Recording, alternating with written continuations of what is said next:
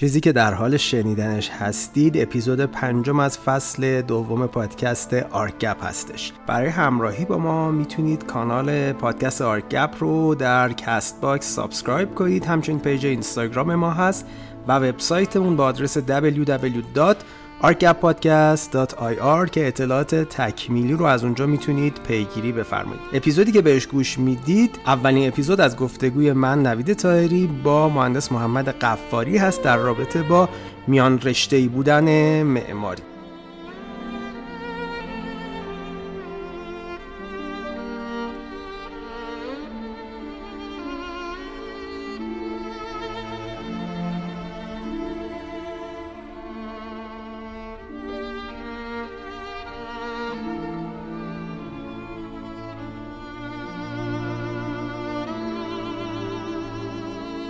امشب هم ضمناً معماری و فضای بینارشته‌ای یا اینتردیسیپلینر معماری هست که خب کم و بیش یک موضوعی است که جدید نیست، ولی اغلب دوستانی که حالا تو حرفه معماری مشغول به این حرفه هستن نسبت به این قسمت ماجرا تقریباً یه توافق جمعی دارن.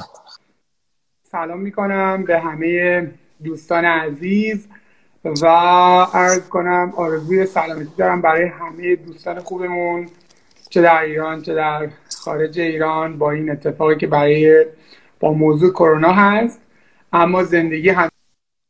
مرسی عزیزم. آقا من قبل از اینکه شما تشریف بیارید بچه‌ها گفتم موضوع گفتگوی امشبمون که اولین اپیزود از این گفتگوی سریالی هست در رابطه با فضای اینتردیسیپلینر معماری هست. از اونجایی که میدونم تو حوزه‌های مختلفی اکتیوی فعالی و کار میکنی سالهاست، سوال اول یا شروع بحث رو میخوام از اینجا بگم که اصلا خودت به این داستان اعتقاد داری که معماری یه چیزی توی فضای بین‌رشته‌ای هست یا نه؟ اگر داری به چه شکله؟ عرض کنم که موضوعی که وجود داره این هستش که خب نه این که بگیم چیزیه که تازه پدید اومده باشه و به تازگی ما بهش رسیدیم یا میخوایم کنکاشش بکنیم. وقتی که من در مجله ویلا موضوعی رو داشتم تحت عنوان این که چجوری میشه رد پایی از خطهای فکری که وجود داره برای دیزاینرها رو بررسی میکردیم برای مقاله، اتفاقی که میافتاد این هستش که خیلی جالب بود. من هرچند که خیلی سال قبل هم این موضوع رو داشتم و برای من یک خط فکری رو ایجاد کرده بود که وقتی برای رایت کارهای پروژه های رایت رو نگاه میکنید تمام پروژه هاش برای فضاهایی که وجود داره صندلی دیزاین کرده، یعنی 960 تا پروژه، 960 تا مبلمان متفاوت. یا اینکه عرض کنم خدمت شریفتون که رایت یک مجموعه از جواهرات داره که از متریال های دور ریخته ساختموناش درست کرده. یعنی خیلی مجله ویلا رجوع بکنن یا پیج من رو نگاه بکنن که توی قسمت مجله ویلا این موضوع رو من کارها رو آوردم. یا حدید رو وقتی نگاه میکنید علاوه بر این که یک معمار بسیار بسیار تراز اول هست و در یک لول سطح بالایی داره کار میکنه، این هم یکی از دغدغه هاش این موضوع هستش که چه در دیزاین فشن مد، در طراحی صنعتی این کار رو داره خیلی خوب انجام میده. به نظرم معماری همون شعاری که خیلی خیلی شنیدیمش، یک آشوق تا یک شهر هست، بخشش به یک کالبد، بخشش به یک روح برمیگرده که این جذابش کرده. یک تنه به آرت میزنه و یک تنه به مهندسی. بسیار عالی. پس به ذات خودت رو این منش هستی که واقعا معماری رو نمیشه محدودش کرد به یک حوزه خیلی تخصصی و این واقعا هم خودش جای کار بسیار داره، هم از طرفی من احساس میکنم باعث میشه که آدمهایی توی این حرفه به وجود میان که از یه طرف وسیعن از طرفی ممکنه خیلی عمیق نباشن. این قسمت ماجرا رو چطوری می‌بینی؟ یعنی اون عمقه رو آدم‌ها تو کدوم قسمت حرفه معماری شاید پیدا می‌کنن؟ یا مثلا عمق رو چه چیزی می‌تونه تعیین بکنه که بگیم چقدر عمیق میشن در اون حرفه؟ آیا سطحی بودنه به چه مقدار هست و یا چجوری این ساختار کار می‌کنه؟ معماری یک ساختار دهنده است که برای ذهن اون کسی که رشته معماری رو می‌خونه از یک ساختاری بهره‌مند میشه که به نظرم معمارها که تلاش میکنن برای باز تعریف موضوع و رسیدن به یک جوابی که مناسب اون کانتکست هست، به نظر من این موضوعی که باعث میشه معمارها اگر ملکه میشن، یکی از ملکه‌های خاص میشن که وقتی توی فرهنگمون نگاه میکنیم بخش عظیمی از این موضوع رو نگاه میکنیم، چه از اتفاقهایی که برای جزامی ها میفته، چه از تالار شهری که در یک شهر اتفاق میفته، بخش فشن مود که تالار وحدت شما در ایران داریم از اتفاقهایی هست که یک معمار به وجود آورده و این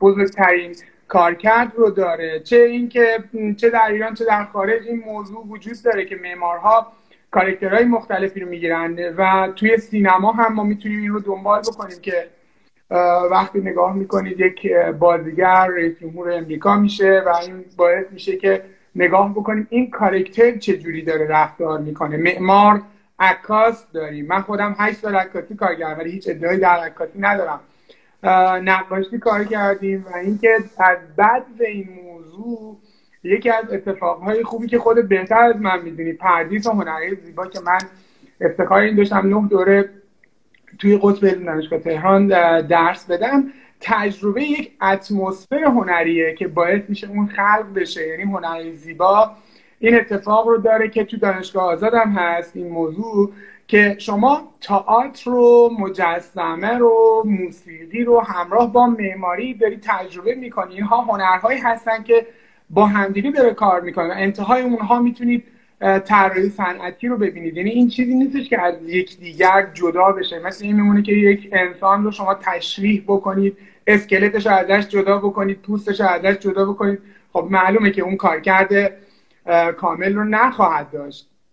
دقیقاً اتفاق نکته خیلی خوبیه این که گفتی. تمام بچه‌هایی که تجربه حالا تحصیل توی هنرهای زیبا یا دانشکده‌هایی که پردیس هنرن، یعنی چند تا از دانشکده‌های مختلف حوزه هنر در کنار معماری یا شهرسازی قرار گرفته، فکر میکنم این رشد فکری و آرتیستیک رو تجربه کردن با تمام وجود.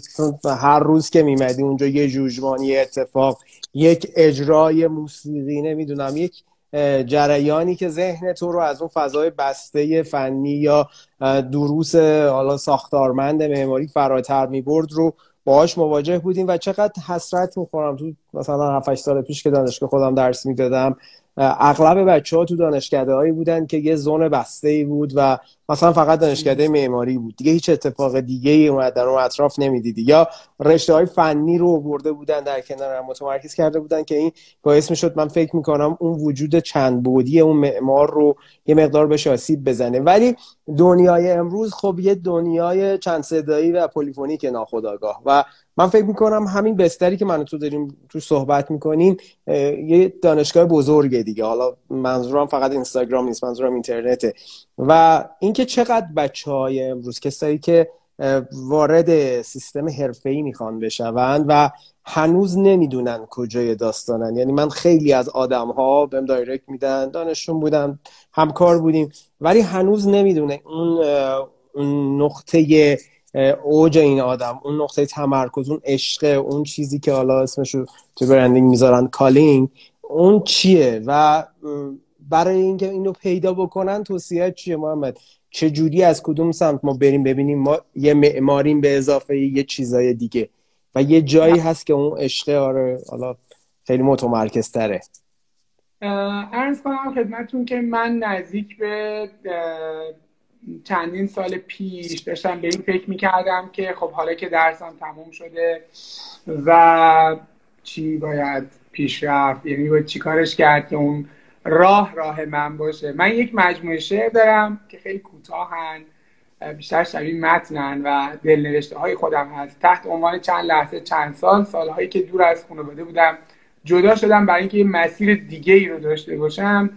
2 تا متنم رو میتونم اینجا بگم. اول اینکه نگران بودم و میدونستم ولی خوشبین بودم نسبت به اون اتفاقهایی که پیش میومد، میگفتم آخرش خوب میشه. به کجا میرود این راه بلند؟ به سرآغاز شکوه، به نهایت بسیار، تا رساند خبری خوش انگار. خیلی جستجو میکردم که باید چیکار بکنم که مال من باشه و بتونم لذت ببرم ازش و علاقه داشته باشم بهش. و بخش دومی که میخوام بگم که تقریبا فلسفه فکری من رو شکل میده این موضوع هستش که میگم به کجا مینگری؟ به کران، به درون بازنگر که رهی نو کنه در ایام دگر. یعنی همه چیز در درون توه و اگه تو یک بار خودت رو بشناسی تازه میفهمی چی داری و تازه میتونی باید چیکار بکنی، از چه چیزایی لذت میبری و در چه کانتکسی قرار گرفتی و تا حالا با این موادی که داری چی میتونی درست بکنی، از موادی کم هست باید بهش اضافه بکنی و این یک ارزش افزوده است. و لیول آپ کردن یعنی که شما چجوری بتونی رشد ریزوماتیک داشته باشی که دلوت درباره اون میگه و این جالبه که شما چجوری بتونی چند شاخه بری یا در یک مسیر بری نسبت به تواناییات. من بعد از چند مدت فهمیدم که یک آدم چند وجهی هستم. یکی از چیزایی که به شناخت میرسه این هستش که در گام اول خب آدم‌ها شاید تحقیرت بکنن، چرا آقا تو توی فشن مود میخوای دیزاین طلا جواهرات کنی، مثلا تو خانواده تو کی این کارو کرده که تو بخوای بکنی، بعد تو پول نیست میخوای که چی، کلمه که چی یکی از چیزایی که خیلی میشنوی. ولی یادمه که دومین نمایشگاهمون که تو ایران بود، اولیش روسیه بود که خیلی از دوستان نمیتونستن کارامو ببینن، ولی دومیش توی کانون معماران معاصر ایران شد و خیلی از آرشیتکت‌های خوب ایران اومدن. من میتونم بگم یه اتفاقی برای خود من شد که وقتی نگاه کردم از پروفسور اعتصام تا خیلی از آدم‌های دیگه که اگه اسمشون رو بخوایم بگیم زیاد هستن، امکان داره که نامی جا بمونه، به این رسیدم که حتی برای اون روز هم من یک سناریو چیده بودم. یعنی میگفتم که اگه قراره یه نمایشگاهی بذارم یک پیش نیازهایی رو داره، با اینکه من اون موقع نه کیبریتوری میدونستم نه چیزی، فقط فکر میکردم. و اینکه چطوری این اتفاق میفته اینی که اول آدم اگه بدونه چه اتفاقهایی درون خودش هست، در چه خانواده‌ای، در چه محله‌ای و در چه شهری و در چه کشوری زندگی میکنه، تازه میتونه پلن بنویسه. یعنی چی؟ من نگاه میکردم که اگه بخوام بیام یه ژانری رو پیش ببرم که فقط و فقط به توانایی معماری برسم، میگفتم خب باید این ذهن من ورزش بکنه دیگه. اینه یک بدنساز که هر روز داره ورزش میکنه، پس من باید انقدر دیزاین بکنم. در چه مقیاسی؟ در مقیاس خرد، در مقیاس کوچک که بتونم تو زمین کوچیک متغیرهام رو کم بکنم و خودم رو ارتقا بدم. هر روز مطالعه بکنم، روزی 14 ساعت کار میکردم و خیلی روزای سختی بود. ولی اینکه خیلی میان شعار میدن میگن آقا ما فلان کار کردیم، واقعا به من سخت گذشت، لذت بردم ازش. برای من مقصدی وجود نداره، این مسیره که لذت میبرم و این برای همه ما هست. و این چجوری میتونن خودشونو بشناسن؟ یک تست خیلی جالبی هست، سایت خودشناس رو اگه دوستان توی اینترنت سرچ بکنن میتونن آزمون بدن، بدونن درونگران برونگران چه ویژگی هایی دارن. راهی که دیگری رفته صرفا من برم موفق نمیشم، موفقیت نیست. آره، یه مشکل این کتابای زرد موفقیتی همینه که یه سری فرمول و قرص داره. اینه خیلی هم تصور میکنن آقا این چیزی که اینجا نوشته یه آیه الهی و انجامش میدیم و به نتیجه میرسه، در صورتی که واقعا به قول تو تا اون آدمه با اون درونیاتش با اون ویژگی‌های شخصیتی دقیقش تحلیل نشده باشه، اون مسیر ممکنه مسیر این آدم نباشه. کاملا با تو موافقم. کفش سیندرلا، شما یه کفش رو دارید میگه که این کفش موفقیت هر کی اینو داشته باشه سیندرلا میشه و شاهزاده. البته اون موفقیت داره محمد و موفقیتش واسه اون آدمیه که داره این پروژه رو پیش میبره. اون آدمی که میاد میگه موفقیت. مثال بزنم، به امریکا خیلی ها سفر کردن برای اینکه بتونن طلا پیدا بکنن، ولی اون کسی که بی میفروخت میلیونر ثروتمند شد. اصلا خیلی هاشون طلا. ولی میخوام بهتون بگم که نمیشه به مطلب دکتری برای همه یه چیز ویزیت بکن، اما من راز موفقیت رو دیدم. راز موفقیت رو نه در روش هایی که وجود داره در ارتقاء مهارت های فردی دیدم. یک خبر تو تیز بکنی و یک ضربه بزنی.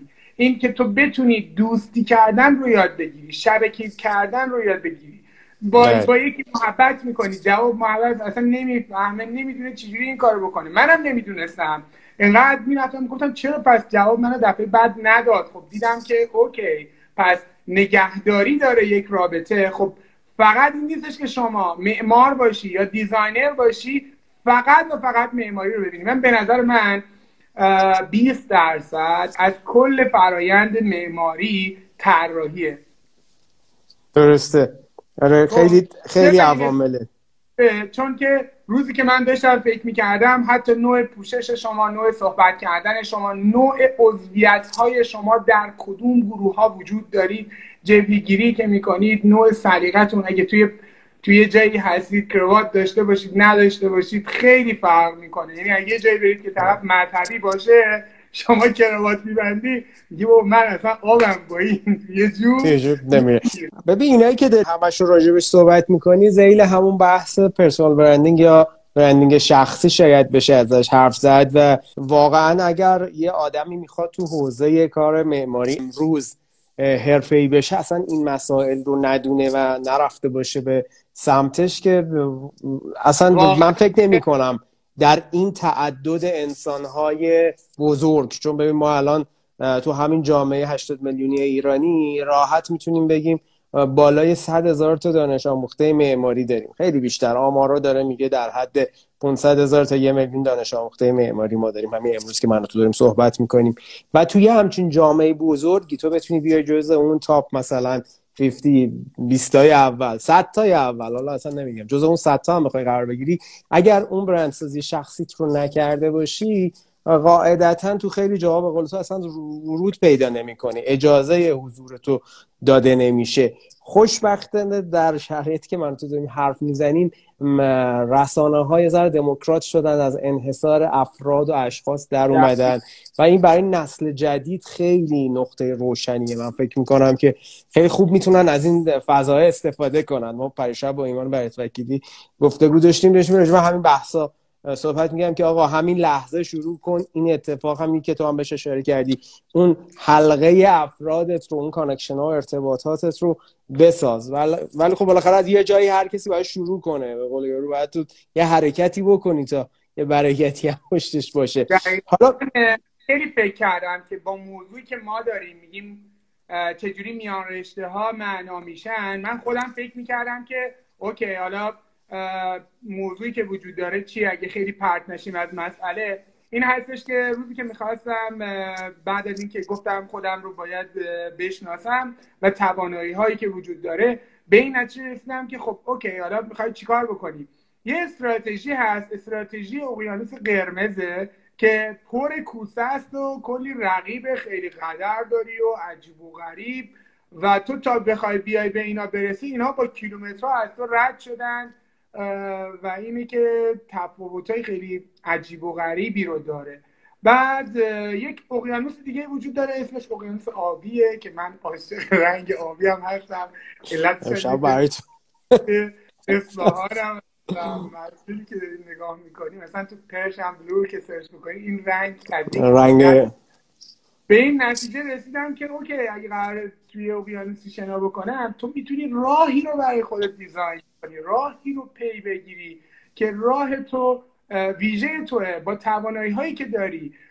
اگه امکان داره که تو یه بازاریابی گرم داشته باشی که توی خانواده خیلی بالا باشی، خب میتونه این اتفاق از همون باشه. شاید هم خیلی به رسانه‌های دیگه نیاز نداشته باشه چون میاد، ولی تا چه حدی؟ خب آیا نیاز داری به اون رشته اجتماعی؟ آیا نیاز داری به اون اتفاقهای دیگه که برای تو ثروت اجتماعی هست؟ بعد از اینکه گذر کردم نگاه کردم که من باید راه خودم رو برم. اگر راه دیگری رو هم برم خیلی خوشبخت باشم به اون نقطه میرسم اگر برسم. در اون شرایط کسایی که راههای گذشته رو رفتن الان اگه اون راه برن قطعا موفق نخواهن، به اون مقصد نمیرسن. حتی اینجوری شاید بشه گفت. به این نتیجه رسیدم پس میتونم چیکار بکنم؟ در اسکیل 3 تا اسکیل حرکت بکنم که این میانرشته ها کمک. خوشبختانه رشته معماری رشته‌ای هست که این رو در خودش داره، یعنی شما یه ساختمونی که نگاه میکنید در اسکیل کلانش با شهر کار میکنه، در اسکیل میکرو خودش که خیلی ریز هست با طراحی صنعتی کار میکنه که مقیاس بسیار بسیار متفاوتی رو شما ازش میبینید و تمام این اتفاقها کنار همدیگه قرار میگیره. یعنی ما یک تیپ از یک کل هستیم، نمیتونیم بگیم که مثلا کارهایی که ما داریم به مجسمه برمیگرده یا کارهایی که ما داریم به شهر صرفا برمیگرده.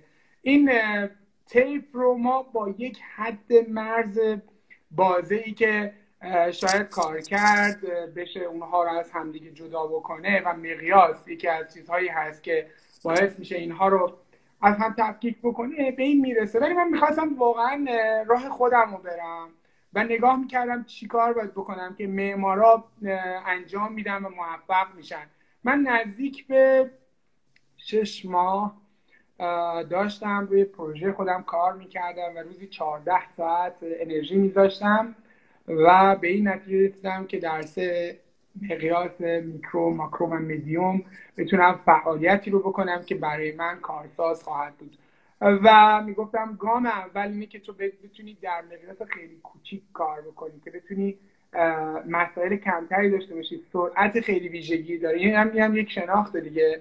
و بعد نگاه میکردم نمیخوام مثل یک چیز باشم، خرچنگ باشم که دستای قوی داره و پاهای کوچیک. میگفتم این نمیخوره به شخصیت من، پس باید یه کار دیگه‌ای بکنم که میتونه برای من یک آورده‌ای داشته باشه. و شروع کردم به اینکه میگفتم کوچکترین مقیاسی که میشه تو معماری بهش پرداخت گرافیک هست. سعی کردم تو اون استراتژی که میچینم روبروی معمارا قرار نگیرم و در کنارشون باشم برای اینکه بتونم همراه باشون باشم، چون اون زمانی که من سنم کم بود اینا باعث تقابل میشد و من نمیتونستم خلاف رود شنا بکنم و چیزی که درون من بود و لذت میبردم، این یکی از چیزایی که خدا رو واقعا شکر میکنم این هستش که راهی رو رفتم که دوست داشتم. میدونین این اتفاق هست، لذت بردم ازش، واقعا لذت بردم. روزای بالا و پایین که برای هممون هست و چقدر خوشبختیم که توی راهی باشی که لذت ببری، که عاشقشی. یه موضوع دقیقا تمام موضوع به این بهانه میگرده که تو کاری که دوست داری رو فقط انجام میدی، این میشه هابی. ما یک شغل داریم میتونی همه شغل‌ها رو انتخاب بکنی، اما یه بیزنس داری که اون باید یه عالمه دیگه ازش بدون آدم تو بتونه تو اون حرفه کار بکنه. این طیف بزرگی که وجود داره از شهرسازی، از معماری، از معماری داخلی، طراحی صنعتی و گرافیک یک کیفی رو به ما میده که میتونه به ما این کمک رو بکنه که بخش هایی که مورد نظر ما هست رو انتخاب بکنیم. حتی معماری بیشتر از این ورود میکنه. معماری و حقوق معماری چیزی که ما باید بدونیم، معماری و مدیریت پروژه در دوره دکترا زیرشاخه معماری میشه که چون معماری ساختار دهنده هست این اتفاق رو در دل خودش داره و خیلی خیلی جذاب هست که چجوری میشه این رو پیش برد. این که بدونید شما معمار نقاش میشی، معمار و عرض بکنم عکاس بشی یا معمار پژوهشگر باشی. من خودم سعی کردم یاد بگیرم همیشه و یکی از لذت‌هایی هست که واقعا وقتی کسی به من یک نکته رو میگه واقعا برای من چندین برابر اون آدم جذاب میشه و چیزی که وجود داره ما در طول زندگیمون یک فرصت داریم برای تجربه و معمارهایی که جوان هستن فرصت تجربه دارن، هنوز جسارت دارن. خیلی از این آرشیتکتایی که نگاه میکنید جسارت هایی رو تو جوانیشون کردن که اگر در سن بالا باشه اصلا شاید ورود نکنن به موضوع، واقعا نتونن اون موفقیت رو دوباره داشته باشن. برای همین میبینیم که پس کسایی که جوانن و تازه میخوان این کار رو انجام بدن چقدر میتونن از وجه‌های مختلف، رشته‌های مختلفی که وجود داره در صنعت معماری خیلی خیلی پول توش هست، ولی کجا بتونه آدم اون قطعه خودش رو برداره که نسبت به توانایی‌هاش هست، اون یه مقوله دیگه. خیلی عالی محمد جان، اینا رو گفتی. تو قسمت قبلیت یه شعر یادم اومد که هر کسی که دور ماند از اصل خویش بازجوی از روزگار وصل خویش. بعد ادامه شعر میگه که نمیدونم آب در کوزه و ما تشنه لبان میگشتیم و خلاصه تهش بحث اینه که خیلی چیزا در درون انسان هست و باید بازکشفش کرد. یعنی همون جور که مولانا میگه اگر قدم اول رو در روی خودت بذاری، قدم دوم رو در خدا میذاری. دکتر زرینکوب هم تو کتاب پله پله تا ملاقات خدا میاد خیلی قشنگ شرح و بست میده. واقعیت اینه که یک اون غرور و منیته رو هر انسانی به نظر من باید کنار بگذاره اگر میخواد تو حرفه و کارش هر چی که هست. یه چیز دیگه که خودت هم بهش اشاره کردی اون اسکیلا و مهارت‌ها، یعنی شما باید مهارت‌هات رو دایره‌اش رو افزون بکنی. خیلی از این مهارت‌ها رو ما نه در دانشگاه بهمون یاد دادن، نه بعد تو محیط کار به این سادگی باش مواجه میشیم. خودمون باید بریم جذبش کنیم. مهارت گفتگو، تکلم، ارتباط برقرار کردن خیلی ضعیفمون میاد واقعا. اونهایی که خوشبخت بودن و در خانواده اینها رو تجربه کردن خیلی جلو هستن، چون مدل ذهنشون متفاوته. من انقدر شرایط پیچیده‌ای رو تجربه کردم. من چون مجریگری میکردم و خیلی روابط عمومی بالایی داشتم، یعنی مجریگری هم کردم تو ادامهش، که وقتی میدیدم جلوی 2000 خورده نفر میخوام صحبت بکنم استرس داشتم، نمیدونستم خودم چجوری پیدا بکنم. خب خیلی سنم کم بود، شاید حداقل برگرده به 15 سال پیش، و من نگاه میکردم که خب باید چجوری باید خودم مسلط کنم، چجوری صحبت کنم. بعد دیدم باید خودم باشم، چون جملاتی که میخوندم یادم میرفت، اصلا نمیمون تو ذهنم، پایین میشد، هول میشدم و 2 کلمه تو ذهنم موند، این که عزت نفس و اعتماد به نفس با آدم چی کار میکنه که شما هر کاری رو نمیکنی. اگه قرار مولتی دیسیپلین رو بدونی که آقا حوزه‌های مختلف هست، برو دنبال و خوب یادش بگیر، و اگه حتی اگه توش خوب نیستی با بهترینا باش. اتمسفر اونها به تو کمک میکنه که بتونی حتی بهتر ببینی. این مهارت‌های فردی که ما الان ازش صحبت میکنیم به شما یه نگرش میده که من هم هنوز در حال یاد گرفتن، در حال تست کردن، امتحان کردن و آزمون‌های مختلف هستم. اینکه گرافیک رو در گام اول انتخاب کردم، میدونستم که سهل الوصول و خیلی سریع اتفاق میفته. کسی به یه نوجوانی که هنوز خیلی به یه جوانی که خیلی هنوز سنی نداره نمیاد 5 میلیارد پولو بده بگه تو برام یه ویلا بگیر. اصلا یک چرخه رو بازی بکنم، کارفرما، طراح، قبلی که با ها میره در میداد خیلی کوچیک.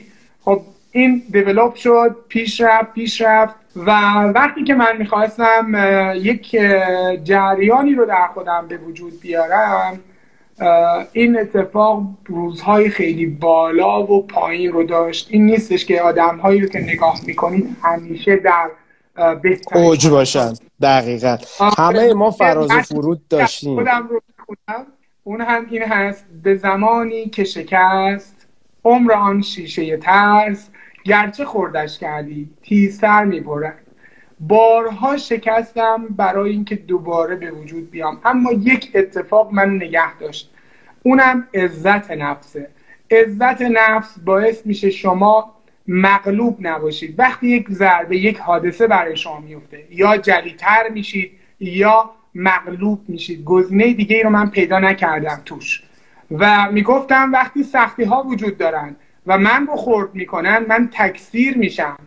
سنگ من رو میشکنه، از کار تیزتر میبرم. به خاطر چی؟ به خاطر اینکه یک چیزی رو، یک خطی رو، یک مسیری رو، یک هدفی رو برای خودم گذاشته بودم و میگفتم ادامه اون روشنی است، ادامه اون اتفاق میتونه باشه. این پیچرت کردن بعدیش سرپایینیه، مقصد بالاخره یه روزی میرسه آدم. دقیقاً. و کلیت داستان اینه که واقعا چه برکتی از معماری وجود داره. البته یه بخشش هم شبیه لیل و مجنونه ها. رشته معماری به خاطر فرهنگ جامعه‌ای که ما توش هستیم، چند رشته هستن که واقعا قسمت‌هایی رو تجربه می‌کنن که هر کسی از من خودش یار آدم میشه. یعنی شما کاملا هم بکنی همه برات ویزیت میکنن چی بتونی داشته باشی، یکی پزشکی، یکی معماری، میاد داخل فایبات این اگه اینجا بچینی خیلی بهتر. اینه که اگه درست مارکت نکنی، کارفرماهای این سراغت میان که اگه نداشتی باشیشون خیلی بیشتر و بهتر کمکت میکنه. اما واقعا وجه‌های دیگه معماری این که ما یک رشته‌ای رو تجربه رو داره، معماری الکترونیک، معماری مکانیک، معماری حقوق، معماری نقشه‌برداری، معماری متره حسابرسی در خودش داره، معماری حقوق، معماری تألیف، نوشتن، ادبیات، که این اصلا یکی از تحولاتی که باعث میشه آدم‌هایی که در متن خودشون میخوان در چند شاخه قرار بگیرن، حتی برای یک محصول باید توانایی نوشتن داشته باشه. کسی که 2 ساعت پشت سر هم صحبت میکنه اگه یه پاراگراف بنویسه میگم شاهکاره. متاسفانه این که کاملا باهات موافقم. حالا هم میدونم تو که اهل نوشتن هستی بسیار، انشالله مرسی. واقعا این چیزی که داشتی میگفتی که میخواستم اینو بگم، معمارای ما خیلی شفاهی هستن. نکته‌ای که هست املای نانوشته، دیکته نانوشته نمیشه ازش غلط گرفت. و اینکه گفتی واقعا عده قلیلی هستن که مینویسن، چون از اون چیزی که مکتوب شد سند شد میشه غلط گرفت، ولی حرف شفاهی رو خیلی نمیشه دنبالش رفت که بگی آقا این چیزی که گفت. بنابراین سخنرانای خوب زیاد داریم ولی نویسنده خوب به اندازه سخنران خوب نداریم متاسفانه. این هست، سخنرانی کردن یه مهارت خیلی فاخریه که اگه که من اصلا اولین لایواتو که میدیدم گفتم چقدر این موضوع رو زیبا میتونه دیالوگ بکنه و چیزی که وجود داره کاریزماست در تو، که این خیلی جذابه برای من. خودش میخواد تو دیسیپلین‌های مختلف کار بکنه، این بخش کاریزماتیکش خیلی خیلی میتونه بهش کمک بکنه تا کاری که داره صورت میپذیره، بتونه به عنوان یک رهبر، به عنوان یک لیدر کار بکنه. حالا اگه این فرصت رو داشته باشه که در حوزه‌های دیگه‌ای بتونه بکنه، یکی از مهمترین آیتم‌ها و فاکتورهایی که بهش کمک میکنه ساختار ذهن معماره، یعنی از هیچ به وجود میاره. این چیز ارزشمندیه که در معماری وجود داره، تیم ورکه، اینا همش ثروتن که معمار اینو داره. من از حرفای امشبت میخوام یه جمع‌بندی بکنم برای بچه‌هایی که شاید الان به جمع ما میپیوندن. ما چند تا نکته رو با محمد دوستان مرور کردیم که خیلی نکات مهمیه. یکی اینکه اون نقطه به اصطلاح قوت خودتون رو پیدا بکنید، اون عشق رو، اون چیزی که میدونید توش موفق تر هستید. حالا هر کسی از یه جایی شروع کرده، ولی مهم اینه که مال شما باشه. الگوی من یا محمد یا ایکس یا ایگرگ الگوی ماه، الزاماً بقیه شاید جواب نده. البته شاید تو شروع کار بد نیست، شاید یه نفری دوست داشته باشه آقا مثل شما کار طراحی صنعتی بکنه، گرافیک بکنه، فلان بکنه، و بعد یه زمانی برسه به زبان شخصی خودش. اونم به هر شکل یکی از سخت‌ترین چیزاست. من فکر می‌کنم زبان شخصی پیدا کردن خودش یه پروسه زمانبر و طولانی هست، یعنی حتی اگه تو اون نیش مارکت و عشق و کالینگت هم پیدا کنی، باز زبان شخصی سخته. حرفتو من قطع نکنم، چیزی می‌خواستی بگی؟ من به این نگاه کردم که خب اگه من بخوام یه مسیر رو برم، چند بچ رو میتونم داشته باشم که این میان رشته‌ای بودنه میتونه کمک بکنه. معماری، طراحی داخلی، طراحی صنعتی، فشن مود، گرافیک، اینها حوزه‌هایی شدن که من یک بار برای خودم نوشتم و براشون زمان گذاشتم چجوری بتونم در اینها توانمند بشم. موضوعی که وجود داره، خب من الان کیوریتور فرهنگستان هنر هستم و عرض بکنم ژانری که اتفاق میفته، لولی که اتفاق میفته، بعد از 30 و خورده نمایشگاه داخلی و خارجی، تو تازه به این نتیجه میرسی که میتونی رفتارهای دیگه ای رو داشته باشی که این هم بودی از توه. یعنی معمار وقتی داره یک سازمان رو ایجاد میکنه، برای یک سیستم رو دیزاین میکنه که این سیستم ها در انسان ها قرار بگیره، که روابطش چه در متن بیاد که تبدیل به یک تالیف میشه، چه در یک محصول باشه، یک دفتازد رو داره که این هی پروتوتایپ میشه، ایراداش گرفته میشه و به وجود بیاره. خیلی کوتاه بگم برای اینکه جمعش بکنیم، من شاید یه بخش از اون کل رو گفتم، تجربه که در دیزاین طلا جواهرات در داخل و خارج دارم موند. و یک چیزی که میتونم بگم این هستش که معماری نگاه کلان به موضوعه، یعنی شما میتونید بزرگ ببینید، مثل یک مربی ببینید، مثل یک کسی که از بالا کل جریان رو میبینه. اما یک بخش دیگه‌ای که دیسیپلین های دیگه دارن جزئیاته که اون سلطنتی رو برای شما به وجود میاره که شما رو از دیگری متفاوت میکنه. پس یک نگاه کلگرا و یک نگاه جزگرا، این ترکیب به شما اجازه میده که بتونید شناور حرکت بکنید. چه عالی. من ادامه یعنی این بحثی که جمع کردی به عنوان حالا شاکلید یا شاپیت هستن یه جورایی این صحبت امشبمون برای بچه‌هایی که گوش میدن، من اینم با اجازت میخوام بهش اضافه کنم. خیلی از دوستان در شرایط کنونی و این چند ماهی که این وضعیت پندمی، محدود شدن مشاغل، نه تو ایران، همه جای دنیا بوده، یه مشاغلی خیلی رشد کردن، خیلی بزرگ شدن و یه مشاغلی واقعا از بین رفتن، فید شدن. میخوام بگم بهت که یکی از قابلیت و نکات مثبت این مولتی دیسیپلینری بودن معماری این هست که شما هیچ وقت دچار اون درماندگی نمیشی. اینجوری نیست که بگی آقا الان این سبک درآمدی من تمام شد و من دیگه هیچی، از فردا دیگه بیکار شدم، این در شرکت رو ببندم برم. آدمی که هوشمنده و آدمی که خودش تو اون جای درست قرار داده، همونطور که خودت هم اشاره کردی، زمانی که پروژه نداره پروژه تعریف میکنه. یعنی مثلا شاید یه حرکتی رو در قالب یه سری مثلا مطالعاتی روی پروژه میبره، تبدیلش میکنه به کتاب، مقاله، نشریه. یه دوستانی هستن تخصصای مهارت‌های نرم افزاری دارن، امروز من میبینمشون، بچه‌ها خیلی اکتیوین، اینا رو تبدیل کردن به پکیج‌های آموزشی و دارن توی یه سری وبسایت میفروشن. همه اینها میاد زیر اون سرفصل کلی معماری و همه اینها معماری محاسبه میشود، یک جزئی از معماریه. ولی خب شاید در نگاه کلان یک تکاملی باید کنار هم اتفاق بیفته تا ما یه آدمی رو بگیم این ویژگی ها و کاراکتر یک معمار رو داره، ولی جزئیاتش همونایی که خودت خیلی درست بهش اشاره کردی تو صحبت.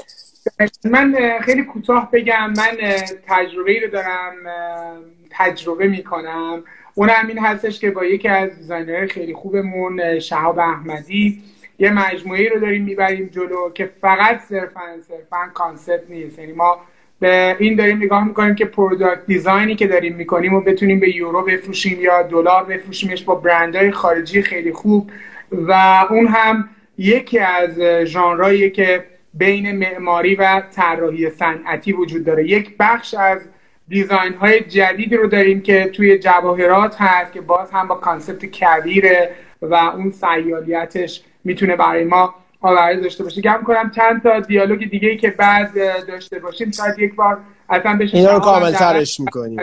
موافقم باهات اگر اینطوری بشه. امروز که داشتیم صحبت میکردیم، من یک سمیناری رو رفتم، شروین حسینی که یکی از دیزاینرهای خیلی خوبه، سارا کلانتری بود، هادی تهرانی بود، دیزاینرهای خیلی خوب بودن و شروین یه حرف خیلی باحالی زد. گفتش که این موضوع کرونا که اتفاق افتاده، ما یه بازار بزرگی برامون به وجود اومده در اروپا که پروژه های خارجی خودش رو نشون میداد و میگفتش که من این کاری که دارم انجام میدم رقابتی ترم هست، چون پول ما خیلی بیشتر از ما افتاده و این فاصله که پتانسیل برای ما. کاملا. مرسی محمد عزیز، ممنون که امشب مهمان ما بودی تو اولین جلسه ویدیوکستمون که سعی میکنیم در آینده نزدیک اینا رو چند تا اپیزود شد در قالب پادکست هم بازنشرش کنیم. بازم ممنون، اگر صحبتی هست من در خدمتم.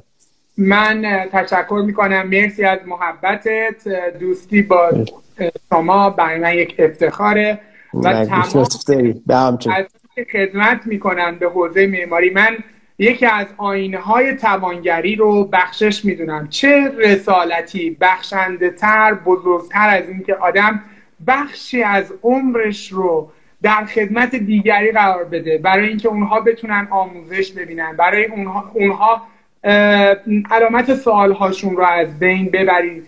و من خودم در پارت اول این رو داشتم میگفتم که 6 ماه از عمرم رو گذاشتم و معمارهای مختلف رو تجربه کردم که بشناسمشون. موقع من نبود، موقع من نوید تایری وجود نداشت که من بخوام 6 ماه از عمرم رو بذارم تا یه چیز تجربه بکنم که راه دیگری رو نرم. پس فرصت خیلی خوبه برای دوستان که واقعا چقدر تکنولوژی سطح زندگی رو، راه ها رو دقیق‌تر میکنه.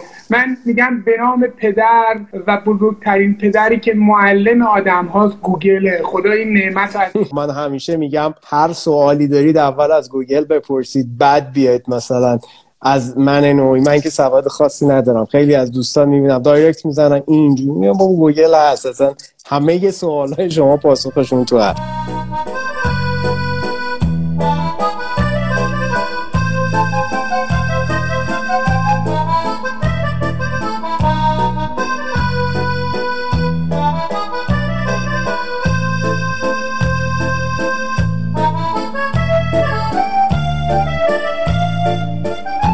چه که بهش گوش دادید اپیزود 5 از فصل 2 پادکست آرگپ بود و در مجموع 35 اپیزود از این پادکست. دوستان فراموش نکنید که هر محتوای صوتی، تصویری یا حتی نوشتاری به نقد پویای مخاطبینش زنده است. اینه که خوشحال میشیم نظراتتون رو در رابطه با این پروژه برای ما زیر همین پادکست از هر جایی که گوش میدید به اصطلاح کامنت کنید و یادتون نره که لینک حامی باش ما هم میتونید حمایت خودتون رو از ادامه این پروژه با هر میزان کمک که علاقه دارید اعلام کنید، ضمن اینکه این پروژه همیشه رایگان بوده و رایگان خواهد بود. مرسی که با ما گوش دادید. این اپیزود در نیمه دوم دیماه 99 رکورد شده و در هفته آخر تیر ماه 1400 منتشر میشه. روز و وقت بر همه شما خوش.